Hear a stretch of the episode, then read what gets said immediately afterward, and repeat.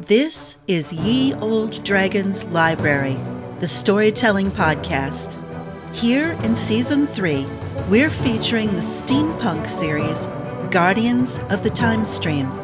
This is a chapter from the prequel story, Odessa Fremont. Ready for fun with fantastical fiction? Then let's begin. Chapter 17 by New Year's Eve, Ess had several pages of notes on Durgen's activities to turn in to Stockwell. The big roustabout had always been a sociable type of person, exploring the towns where they stopped to perform, making friends with the locals, buying drinks for his new friends, and handing out complimentary tickets to the circus. Ess had thought it was just good business, a sign of loyalty to Stockwell, to constantly drum up business and make a good impression wherever they went. What if Durgen was meeting his contacts, passing along information in every town? Perhaps he hadn't been assigned to watch Stockwell at the start, but he was a general spy for the resurrectionists. What if Stockwell's enemies had deciphered his false identity, and with the worst kind of luck already had Durgen in place when their enemy bought the circus? The only other explanation was that Durgen was simply a bad apple who had agreed to spy on the new owner.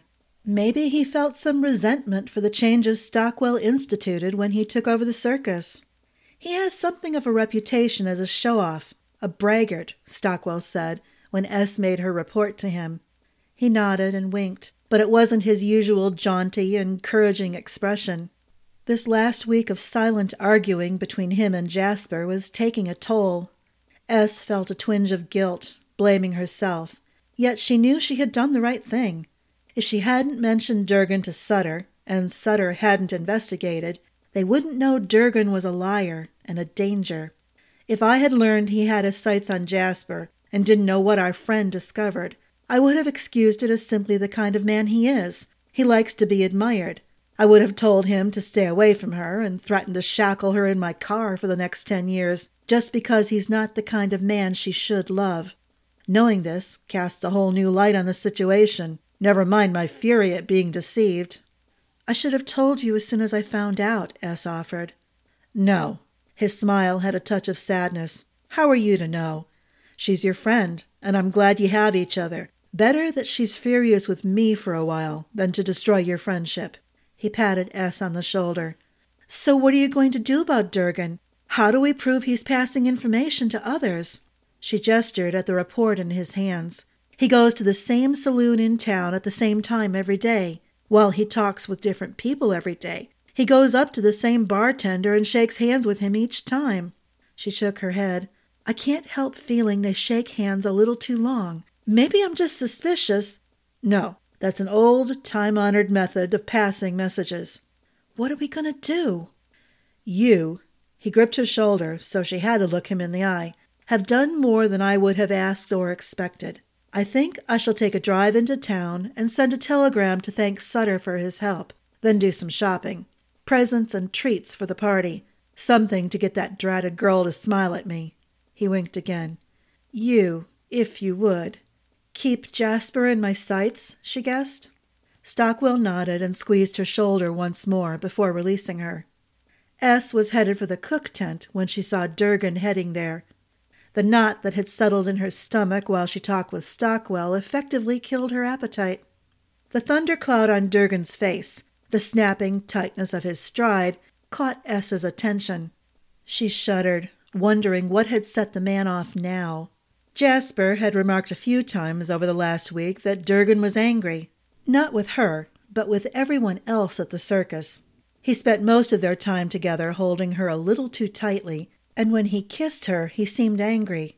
Ess had noticed bruises on Jasper's upper arms a few times and blamed Durgen. She hadn't been sure what to do about it, other than mention the bruises in her report to Stockwell. She doubted the circus owner had read that far in her report. He might go after Durgen with a whip when he did. The knot in her stomach turned cold, and gut instinct told Ess she did not want to be in the cook tent with Durgen right then she decided to head back to her quarters and tie a handful of bullets into a handkerchief and tuck the bundle in the pocket without the hole. She just hoped she wouldn't need them any time in the near future. Jasper let out a yelp when Ess pulled the door of their quarters open. The lantern hadn't been lit, and in the dim daylight streaming through the door, Ess saw the tears glistening on her friend's face. Did he hit you? she demanded, and leaped into the car, leaving the door hanging open. She wrapped her arms around Jasper and didn't care who saw them. Nearly, Jasper admitted through gulps that fought back sobs. Promise me. She grasped the other girl's shoulders and made her look her in the eye, just as Stockwell had done just a short time before. Promise me, if he ever raises a hand to you, you don't wait for him to hit. You take a knife to his gut. You hear me? Jasper went stone still, eyes wide. The tears stopped for a moment, not even breathing. Then she closed her eyes and swallowed hard and nodded. Ess pulled her close again and rocked her. The rain came down then, pulling a gray curtain around their cramped quarters. She decided in that moment she would never spend another winter in the southern part of the country ever again. Seasons needed to be more defined. Winter required snow, not constant rain and chilly winds and everything gray. At least in a northern winter, the sun came out. As the rain thundered down harder, Jasper gained the courage to speak. Halting, stopping sometimes to swallow or rub her eyes, she told Ess about her argument with Durgen. He insisted that it was time for them to run away. Time for her to stop being a child, put skirts on, and act like a woman. His woman. If that old fool was going to get in their way, then they should leave. Durgen had errands to run, to get back what Stockwell owed him, to even the score, and then they would leave. When Jasper hesitated, frightened by the fire in his eyes, his venom toward her grandfather, Durgen shoved her hard against the wall of the boxcar where they had been talking. He bent down so their noses touched and snarled for her to stop being a baby and choose. And if you're as smart as you think you are, you'll choose me and get out with your skin whole, were his parting words as he stomped away. Your skin whole? Ess shuddered. If that didn't prove Durgen was there to hurt Stockwell, she didn't know what would. I'm an idiot. Jasper sounded steadier now. How can he love me if he hates my grandfather like that? What does he think he's owed? Has he said yet that he loves you? Jasper's silence was all the answer she needed. You listen to me. Ess sat back, judging that Jasper wasn't going to dissolve into sobs, that the crisis moment had passed. Time to start thinking hard and mount a good defense. Durgen was just playing with you, to spy on Stockwell and hurt him. Yes, he was, she hurried on, when Jasper shook her head. At least her eyes didn't fill with tears again. I know he was, because Stockwell asked me to follow him, and Durgen went into town every day and passed messages along. Jasper's utter stillness proved she was thinking hard and fast. Tell me, she finally said. The rain stopped, and the sun had come out by the time Ess finished telling Jasper everything she had seen while following Durgen around for the last week. Even if the sun wasn't bright, it was brighter than it had been for the past three days. Ess dared to hope the puddles might start to dry up.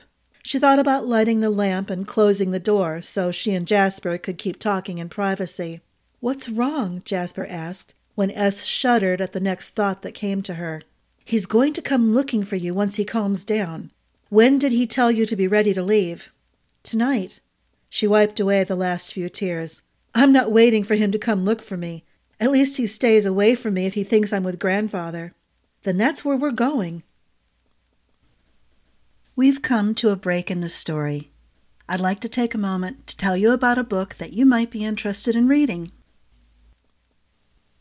Do you hear howls when you see a full moon?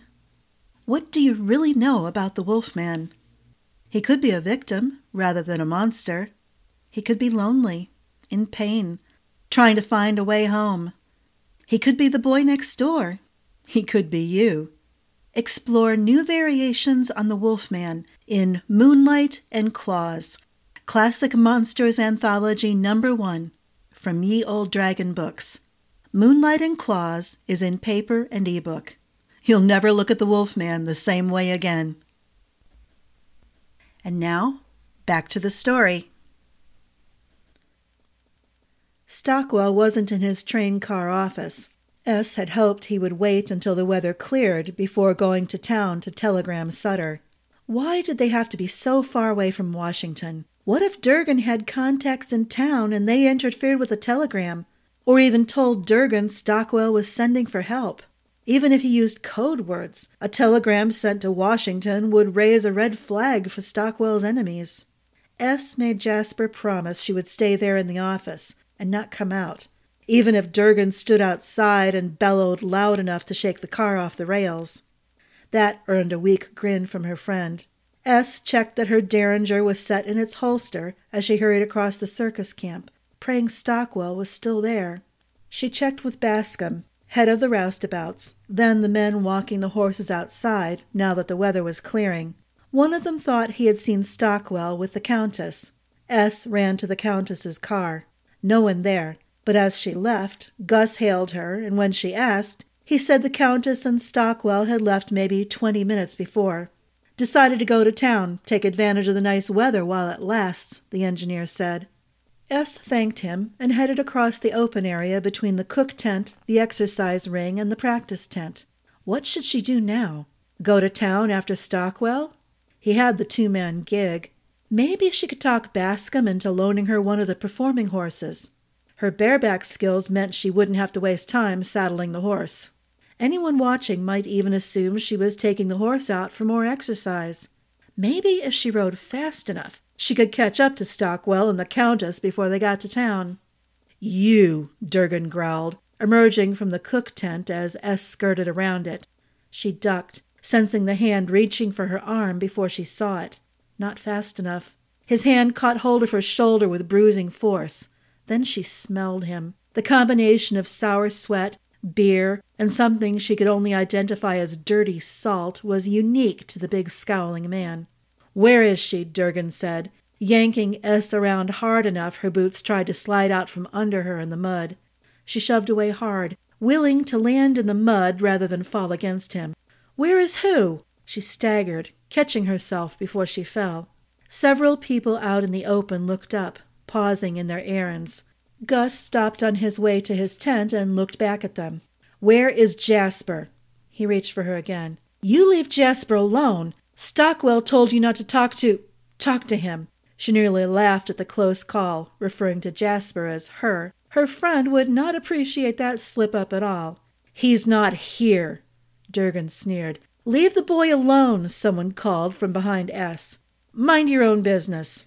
Others drew closer, some of them jumping in, telling Durgen to leave Ess alone. His response was to curse at them. When Ess tried to back away, mistakenly believing the man was distracted, he lunged, grabbing at her again. Leave the boy alone, Gus shouted, stomping through the growing crowd. His big boots spattered mud. You're all idiots! Durgen caught hold of Ess's shirt by the collar and front buttons and yanked hard, pulling in opposite directions. The material tore with a shriek. She nearly choked, fighting not to echo the sound. Gus and two other men leaped on Durgen, wrestling her free of the man's grasp. Ess staggered back, pulling the shreds of her shirt up into place, but all she felt under her fingers was the material of the corset. She couldn't seem to do anything but stand there, arms crossed over her chest. Technically, she was still decently clothed, but she felt naked and growing more naked by the second as everyone's gaze seemed to land on her. What is that? Wilcox, another of the roustabouts, stared at S. He barely noticed when Durgen shoved him hard enough to make him stagger, sliding in the mud. That's a girl, Durgen said with a sneer, followed by a stream of filth describing Wilcox's family defects. You just figured that out? Gus startled Ess's brain back into motion with a bellow of laughter. He winked at her when she turned and stared at him. You big, smelly, drunken bully! Glenda, one of the trapeze artists, stomped through the ring of onlookers and flung her shawl around Ess. If you don't like a girl dressing as a boy, you take it up with the boss. You don't go ripping off her clothes. You knew? Ess whispered. Glenda winked and put an arm around her. Admit the big idiot saw what the rest of us missed? Not on your life, she whispered. Durgen stomped toward her, reaching again for Ess, spilling curses, but Gus and several others came between them, forcing him to stop. Durgen's cursing grew louder until his voice cracked and he actually went silent, his face going dark red. Others weren't so silent. S was relieved that some actually laughed. A few were astonished, but didn't seem upset. She should have known circus people would be far less stuffy than other people at the revelation that a boy was actually a girl in disguise. Jasper is a girl, Durgen barked. He lashed out, lunging at Bascom when he laughed. Most of us know, Gus said, and we don't much care. She's a good worker, and she must have a good reason for hiding. Did you know she's Stockwell's granddaughter? That struck everyone silent.